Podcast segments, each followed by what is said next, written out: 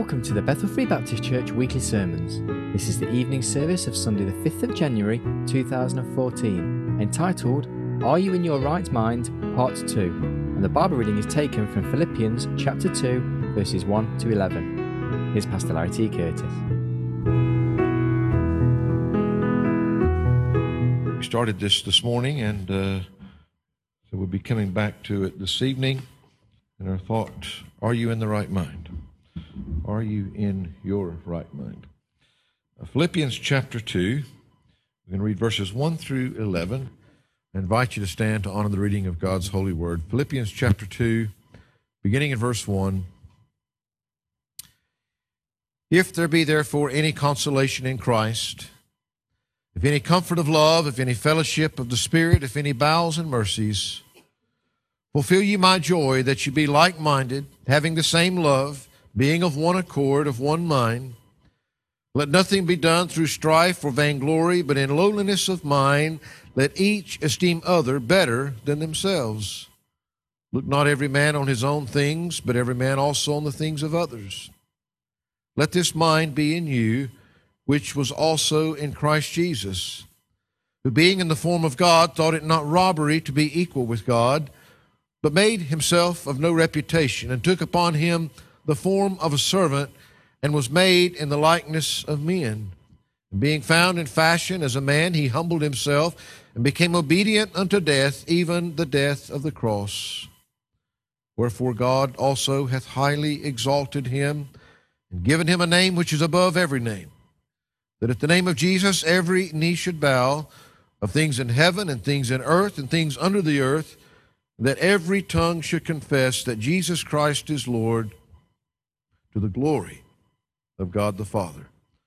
Father, we do thank you again, Lord, for the privilege of, Lord, being able to look into your word this evening. Thank you, Lord, for preserving your word through us through the centuries. Thank you that as we gather here this evening, that we not only have your word on the pages before us, Lord, that we also have your spirit that dwells within us. It's upon him that we look and depend upon, Lord, to Lord, to make these words alive into our hearts, to give us uh, the teaching, to lead us into all truth. And Father, we pray that as we look at these thoughts again this evening, Lord, that you would just take and use them, Lord, for your glory, that they would speak to the hearts of those that are, are here this evening. And Lord, we also would just like to, to pray as we uh, failed to do earlier that you would, uh, uh, Lord, be with uh, Gareth and Ruth tomorrow and in all the dealings on uh, Lord, the house that they are seeking. We just pray that you would open the doors before them. We pray that you would guide and direct, give peace, give wisdom, that they know exactly what your will is. We'll give you all the praise for it in Christ's name. Amen and amen.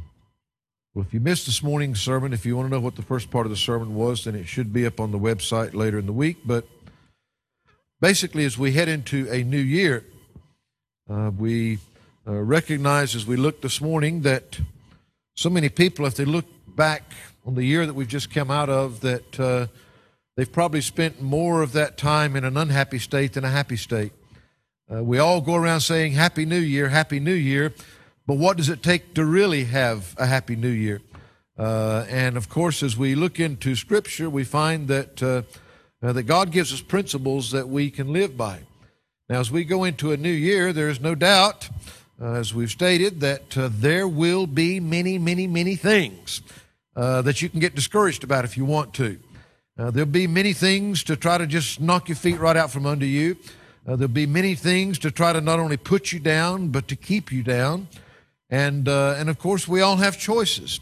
but we recognize that everything that we do, everything that we say, whatever happens in our lives from taking your next breath to your next heartbeat to all the actions that you perform, that it all begins in the mind. And of course, how we approach this new year is very much going to be what happens in our mind. It's a battlefield. Uh, we know that Satan tries to uh, uh, to put all the wrong thoughts there and everything, but we said that as we as we look into this passage here, uh, that we have some very clear principles laid out before us. Now we've already covered the uh, the first verse there where that uh, we said if if there be any consolation in Christ if that's going to be a reality, there's a condition. If there's going to be any consolation, any encouragement, that word could be there. If there's going to be any comfort of love, if there's going to be any fellowship of the Spirit, that partnership, that coming alongside, if there's going to be any bowels and mercies, that, that deep affection and, and, and compassion, if those things are going to be there. You see, as we approach the new year, we can go on just like we've been going. Uh, we can be beaten down. We can be discouraged. We can go through depression. We can do all those things. Or we can grasp the promise of God's Word because this isn't theory. This is the Word of God. If there will be encouragement in Christ, comfort of love, His love, His pure love, the fellowship of the Holy Spirit, the affection, those things that can be there, we can be encouraged. We don't have to be discouraged. There'll be plenty to discourage us. There's, we all get up and we face those days when sometimes we wonder, you know, why am I here, you know? But the truth is, is that the Bible shows us here some principles if we want these things, and those things can be ours, then we need the right mind. First of all, we said that it takes the like mind. Notice in verse 2 Fulfill ye my joy, that ye be like minded, having the same love, being of one accord, of one mind. That you be like minded, that you think in the same way, is literally what it's saying. That you have the same love we talked about that love that, that God loves with. Having the same equal love for everybody. We don't love one more than another. We don't love the lovable and love those that are easy to love, and at the same time, not love those that are a challenge. You see, the Bible teaches us that if we're going to have that encouragement, that comfort of love, if we're going to have those things in our life, then We've got to be like minded. We've got to think the same. We've got to have the same love. We've got to love equally amongst all. We looked at those things this morning. We've got to be of one accord, literally one souled. Describes our passions, our desires. What are we really wanting in our lives? What are we really going at? As long as we stay focused upon the world and the material things and all of those things, then no, we're not going to be of one accord. But here we're talking about spirit. What's really important to us and of one mind? What is our purpose? What is the purpose of our lives? What is it that we really want to accomplish with our lives? You see, the Bible says that if we're going to have that encouragement in Christ, then we need the like mind. But then we said, and we said we wanted to look at this a little bit closer this evening, that we needed also not only the like mind, but we needed the low mind. Notice in verse 3 let nothing be done through strife or vainglory, but in lowliness of mind. Let each esteem other better than themselves. Let, I ask you this morning to repeat that second word. What does it say? Nothing. Let nothing be done through strife or vainglory. We talked a little bit about that word strife. It speaks of a of what we might refer to as that, that selfish pride that uh, drives somebody to do things their own way, regardless of others. It's that which brings about divisions and factions because people are just concerned with what I want. Doesn't matter what anybody else wants. Doesn't matter what anybody. They do it their way, and that's the way it's going to be. It's a focus upon me, what I want. Strife, vainglory literally empty glory, empty conceit, if you would. Doing things for personal recognition, doing things so that somebody else can see what a good person you are, uh, doing things so that you can get some credit. And so what we say, what we see here is this, these acts that are being doing. We said every act that we perform, it begins in our mind. What is our mindset? Why are we doing what we are doing in our lives? We're doing it for a reason. It doesn't happen by itself, and it always begins in our mind and what we're thinking. What is our mindset? He says, whatever you're doing, there is absolutely nothing that you should do that should be focused upon what you want. And if you would, look what I've done. Look at me. Look at what I've accomplished. Look at what a good person that I am. wanting that glory. So, on the one hand, it's done because it's your desires. And on the other hand, it's done so that you can be recognized. Let nothing in our lives. Why are we doing the things that we're doing? Let nothing be done through strife or vainglory. He says, but in lowliness of mind. I touched there this morning and I said that this term that's used here for lowliness of mind was one that, from what I can gather in, in, in reading and studying, it was one that was actually coined by the New Testament writers. Uh, it was one that apparently God, through the Holy Spirit, it's like some words in the Bible, there wasn't really a word there, and so they had to come up with one to mean it.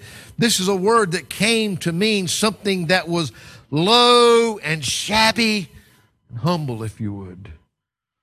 It was the mindset that was behind the Apostle Paul's actions. I want to give you a couple of passages that, again, I just alluded to this morning because we ran out of time. And I said, you know, we've got to be careful because it's so easy for us to kid ourselves or deceive ourselves, you know, into somehow putting up this front, if you would, that we're treating everybody the same, that we're loving everybody the same, that we're really concerned about everybody the same. But what we find here is that in 1 Corinthians chapter 15 verse 9, notice what Paul said to the church at Corinth.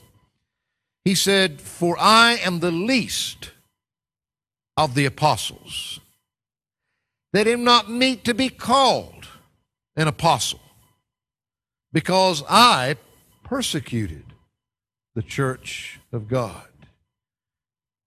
Now, again, Paul, he could have been thinking about his education. He could have been thinking about his, his, his status in comparison to these other fellows that are called apostles.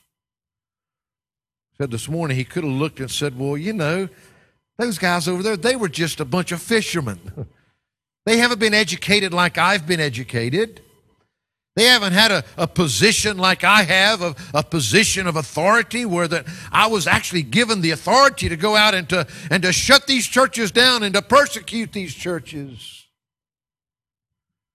So many times we can look and we can get this idea here that we can do things because we're better equipped to do it because we've got the experience, because we've got the education, because we've got whatever it takes. But we find here that the Apostle Paul, not just some play on words, but in his own mind, he really believed that he was the least of the apostles.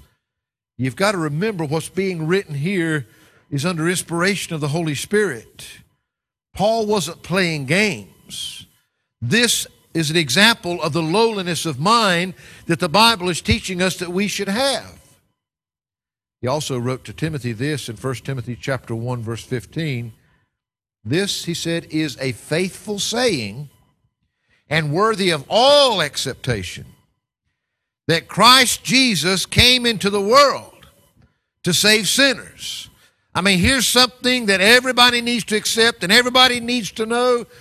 That's that Jesus Christ came into this world to save sinners. But then notice his next words of whom I am chief. He didn't see himself. We're talking about an apostle. You see, so many times because maybe we get to a, a certain position within the church, or maybe because that we've been a Christian for a certain number of years you know, the devil doesn't really care what he uses to get us there, but we can get to that point that we start feeling self pride and we start feeling that, that somehow we're more deserving and we're more qualified. The truth is, the Bible says that God will take the base things, the lowest things, to confound the wise. We're talking about God's work. The Apostle Paul, this great apostle of God, responsible for starting so many churches, responsible for writing so much scripture. And yet, in his mind, his mindset, He didn't go around thinking what a great Christian he was and what great things he was doing. He said, I was the worst sinner of all. God saved me. I'm the very least of all the apostles. By God's grace, He uses me.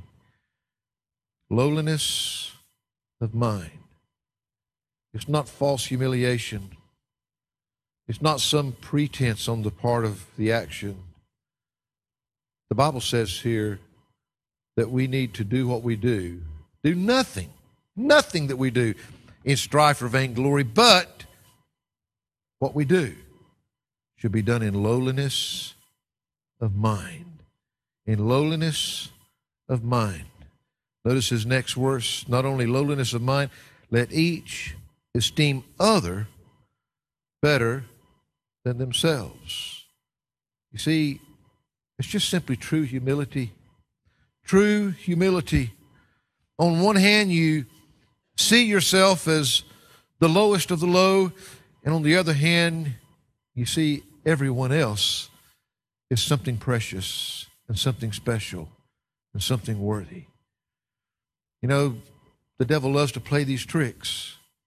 We wonder why that somehow we just can't get the upper hand of a lot of these things in our lives. But God gives us these principles that we need to look by everything that you do in this coming year.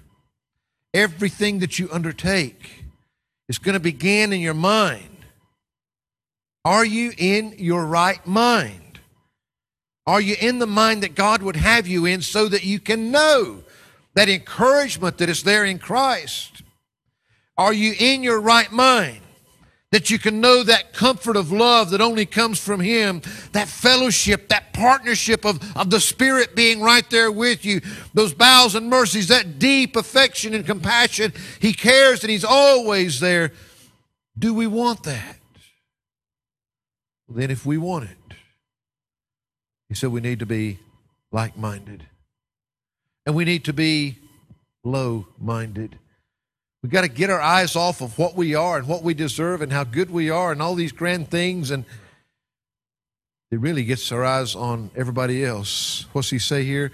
Look not every man on his own things, but every man also on the things of others. You know, our problem is we kind of take that verse and twist it around.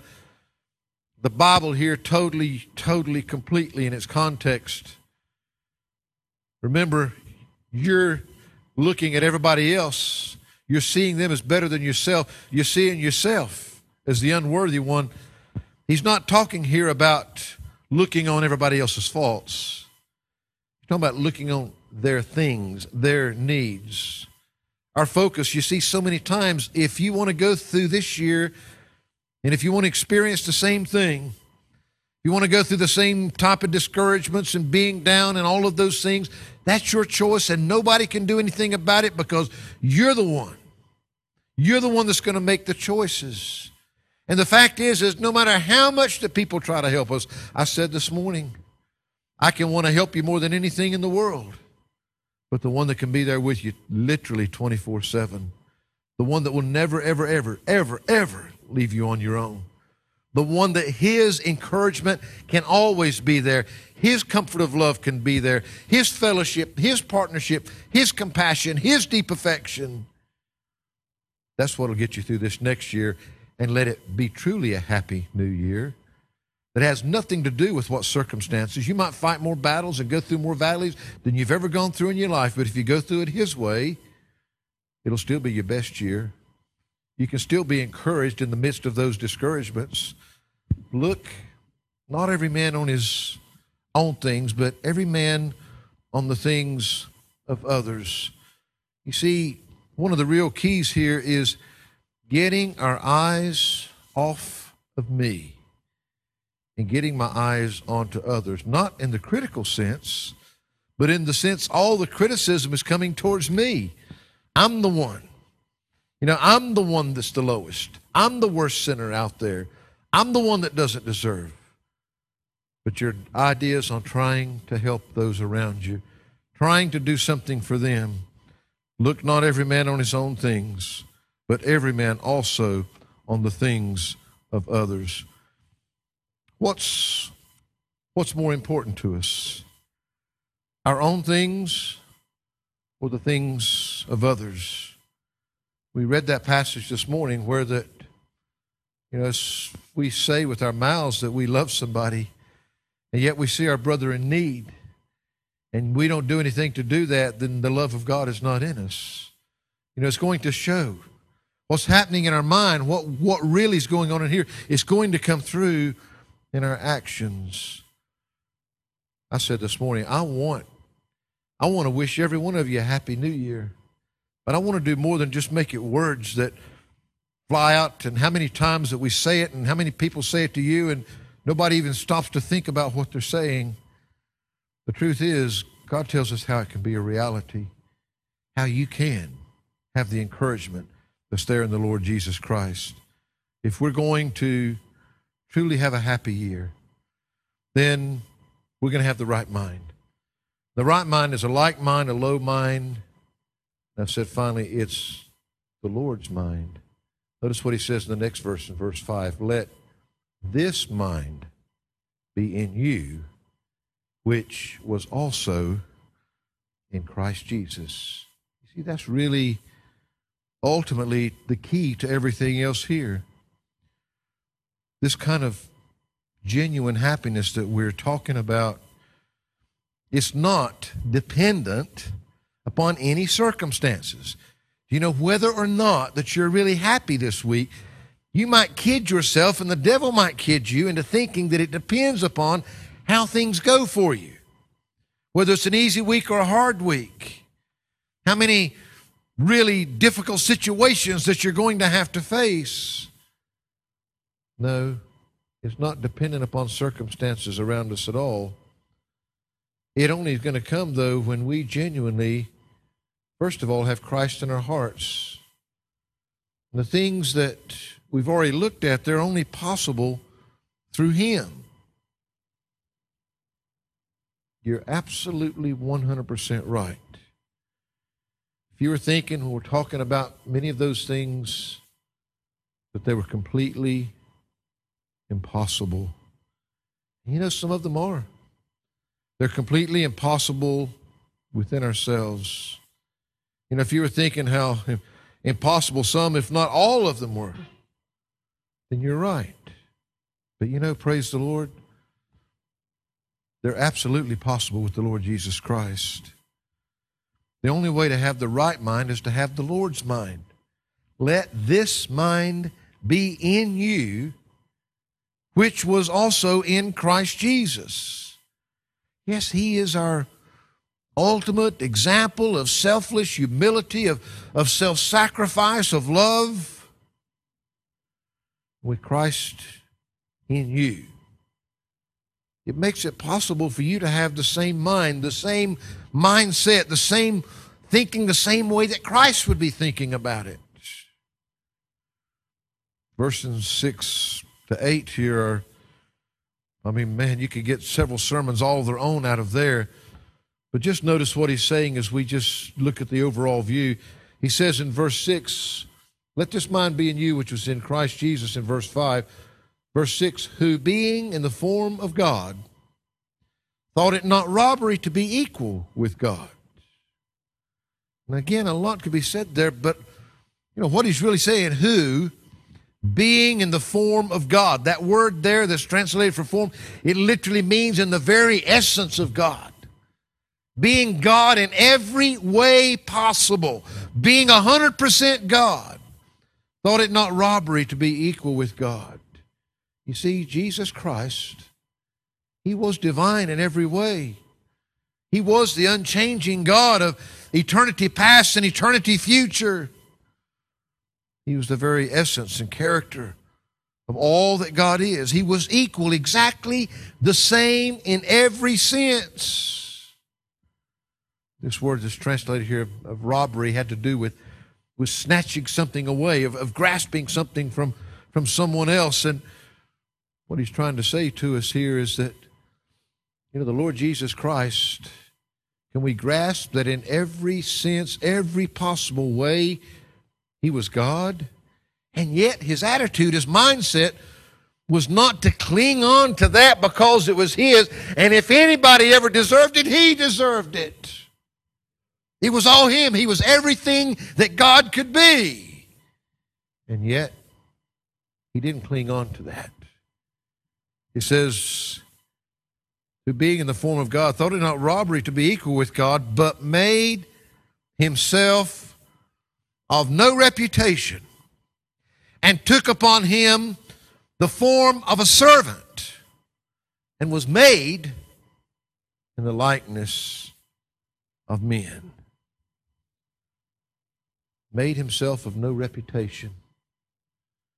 There's a theological teaching that goes along with this that these words describe, which is really talking about Christ self emptying himself.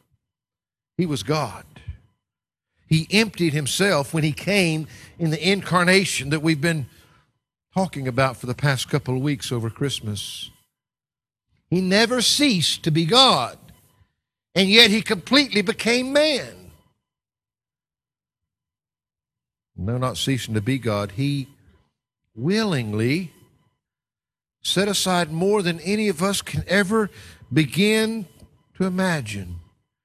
Many of the rightful privileges that were his, and we could look at many, but as an example, what did he empty himself of here? When he made himself of no reputation, when he took on the form of a servant, well, all the heavenly glory that he had with the Father, we, we've never seen that kind of glory to be in the glory and the presence of God where there is no sin. Jesus Christ emptied himself of that, came as a man. He emptied himself of the independent authority that he had as God. And he came and he submitted himself totally to the will of the Father as a man. He set aside all of his divine, godly prerogatives, if you would. And even while he was here on earth, he became submissive to the Holy Spirit's direction. He set aside all of his eternal riches and he came as a poor, humble man that owned nothing. He set aside his father's nearness I think probably something that we'll never ever even begin to understand when Jesus hung on that cross and became sin for us. And he cried out those fateful words, My God, my God, why hast thou forsaken me? I don't believe we can even grasp the depths of the pain of what he took when he did that for us. Jesus Christ, the creator and God of the universe in every way, the lowliness of mind that he shows us, he set all that aside and took on the form of a servant. he literally, the same word you notice that it first of all, that it said he being in the form of God, but then here is talking about took upon him the form of a servant. In other words, in every way, just as he was the exact essence of God in every way possible, he became the exact essence of a bondservant, of a slave, when he came to this earth. You see, it's hard to understand. He was more than just God in a fleshly coat or something. Without ceasing to be God, he was made in man's likeness. He knew all of the essential attributes of man just as much as he did of God, down to our basic needs. Hebrews 2:14 For as much then as the children are partakers of flesh and blood, he, Jesus, also himself likewise took part of the same, that through death he might destroy him that had the power of death, that is, the devil. Three verses later, verse 17, wherefore in all things it behooved him to be made like unto his brethren. Why? That he might be a merciful and faithful high priest in things pertaining to God to make reconciliation for the sins of the people.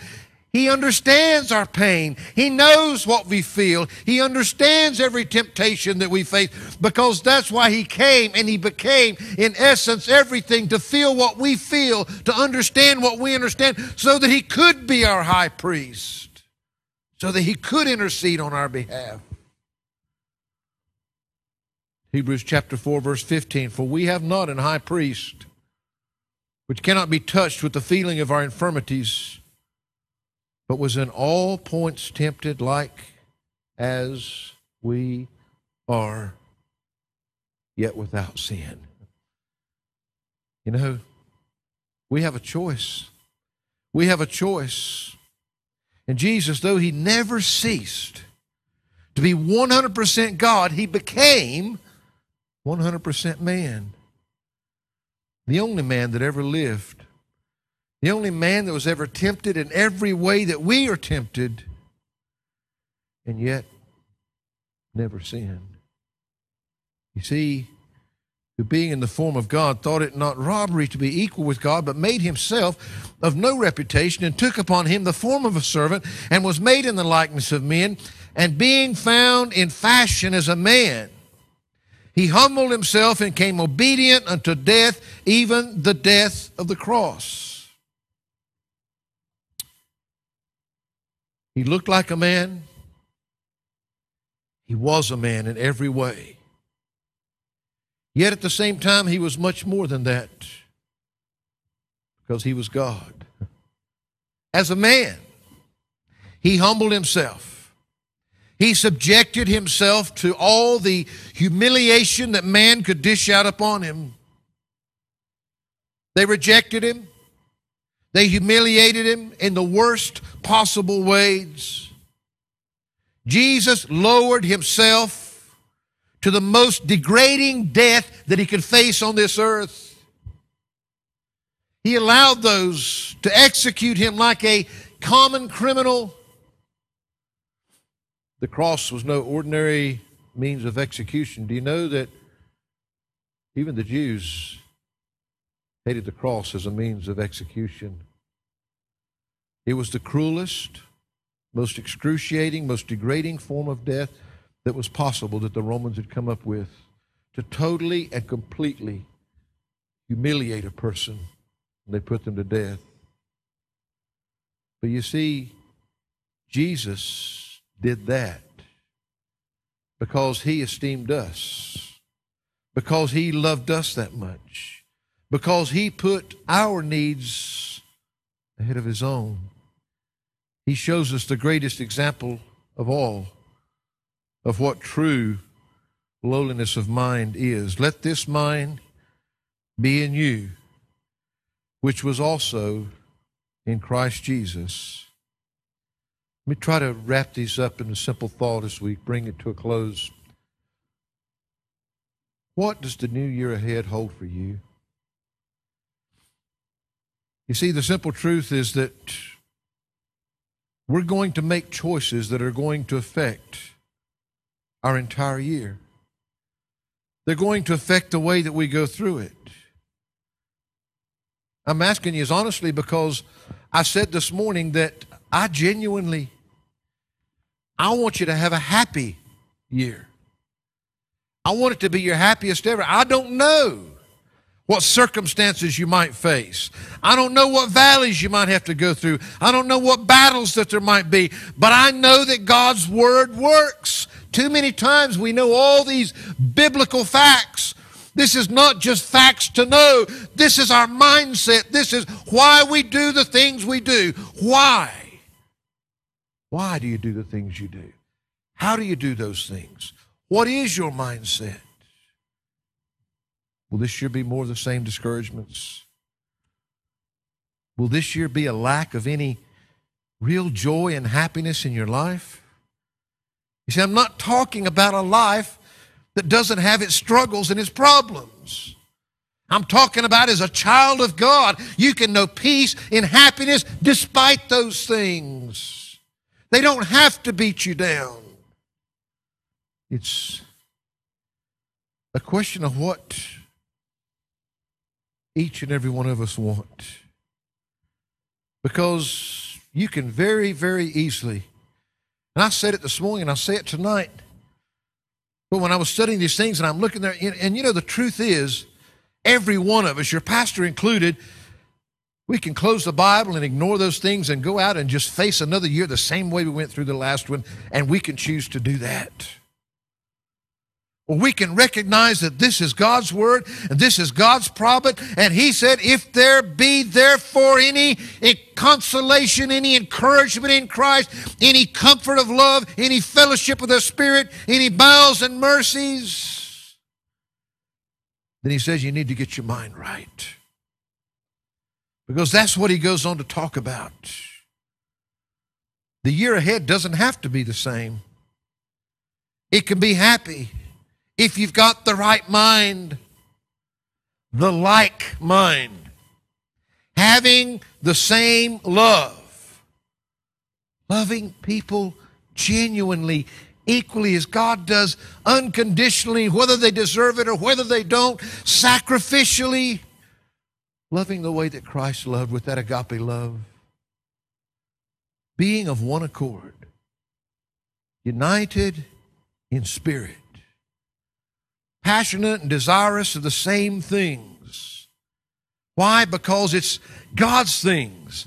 Our passion is upon the things that Christ wants for us, not what I want.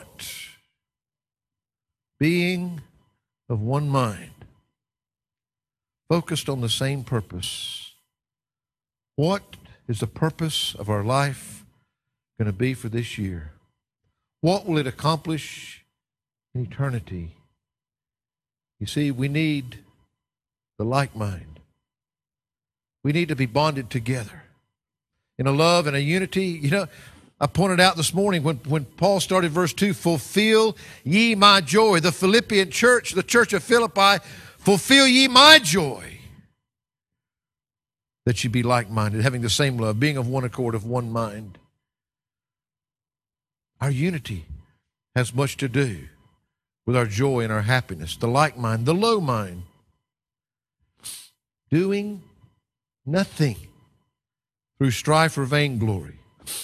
Not doing things because it's what I want to do not doing it because it's something that I can be recognized for, but rather do everything I do in lowliness of mind, knowing that I am not any better or any more deserving than any other soul.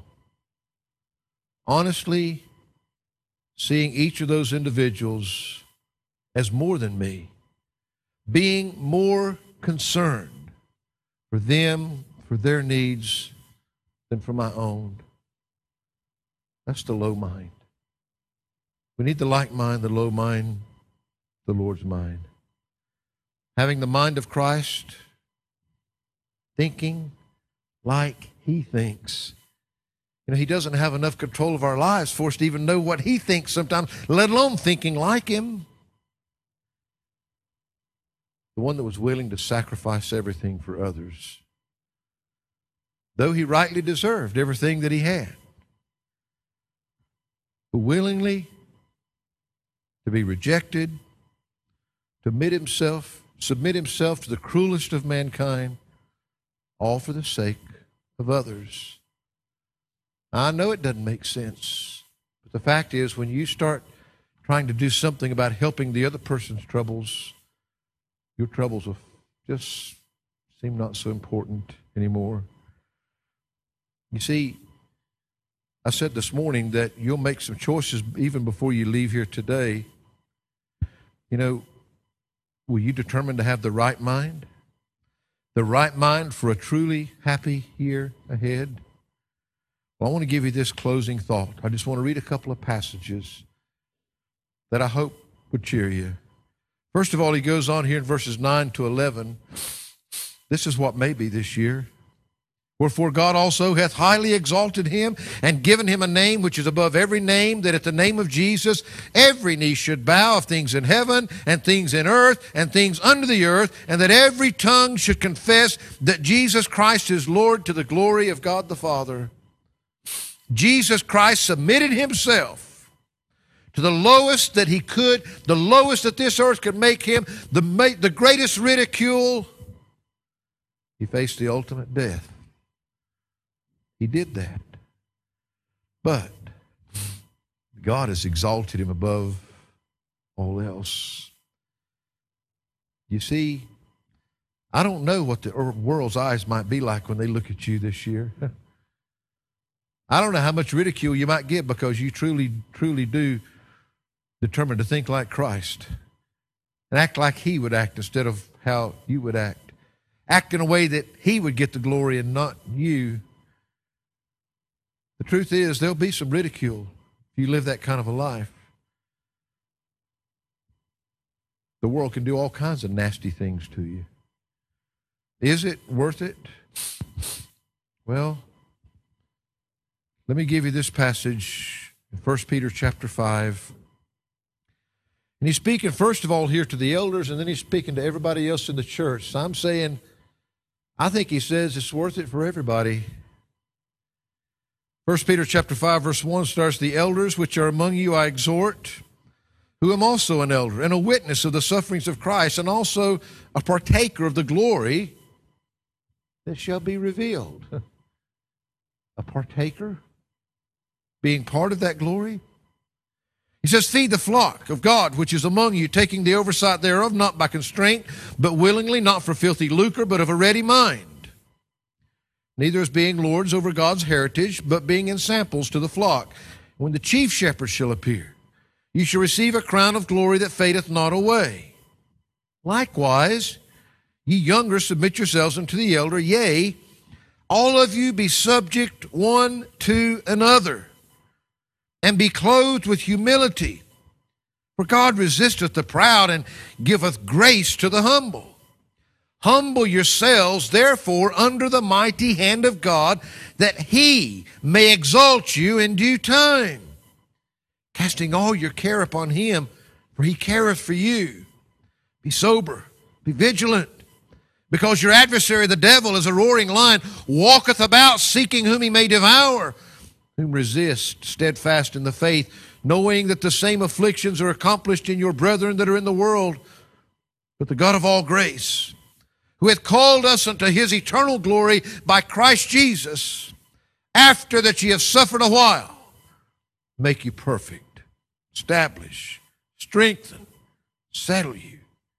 To him be glory and dominion forever and ever. Amen. You see, I just want to share something that God showed me in His Word. There's a lot to get discouraged about, but we've got everything to be encouraged about. We can be encouraged amidst it all. But if there's going to be any encouragement in Christ, if there's going to be any comfort of love, there's going to be the fellowship of the Spirit.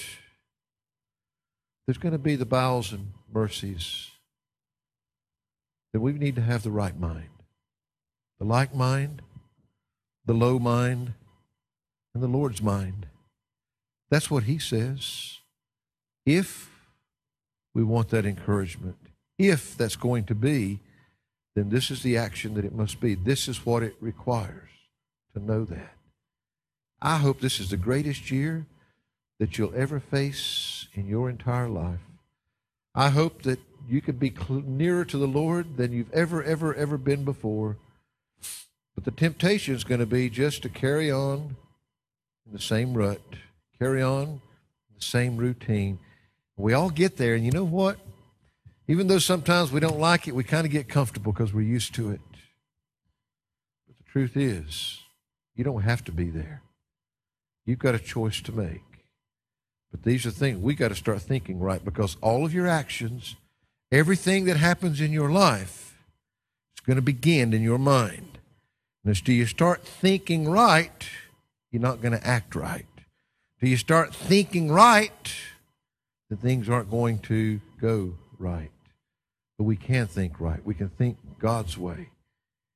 And then suddenly, all those other things pale in comparison. We've got him. Father, thank you this evening Thank you, Lord, as we look at these passages. That I thank you, Lord, as certainly in my own study time and just trying to, Lord, come up with these feeble thoughts that I thank you, Lord, for speaking to this pastor because he needed these verses. And I pray, Lord, that you speak to us as a church. Lord, people have got a lot that can get them down, that can knock them down, and it's real. The battles are real and the struggles are real, and there's so many things out there that can discourage. Lord, we need the encouragement that can come in Christ. We need that comfort of love that comes from Him being there with us. That fellowship of the Spirit, those bowels and mercies. Lord, I pray that you can help us to know that, regardless of the circumstances. But you teach us in these passages that if we're going to know that, then there's some things we got to start thinking right about. There's a mindset that we've got to have. And it's not just some play on words, not some hocus pocus magic, but it truly is a reality in our lives that we've got to start thinking right about those around us and about you. I pray now that you do the work in each life that only you can. We give you all the praise and glory for it. In Christ's name we pray. Amen.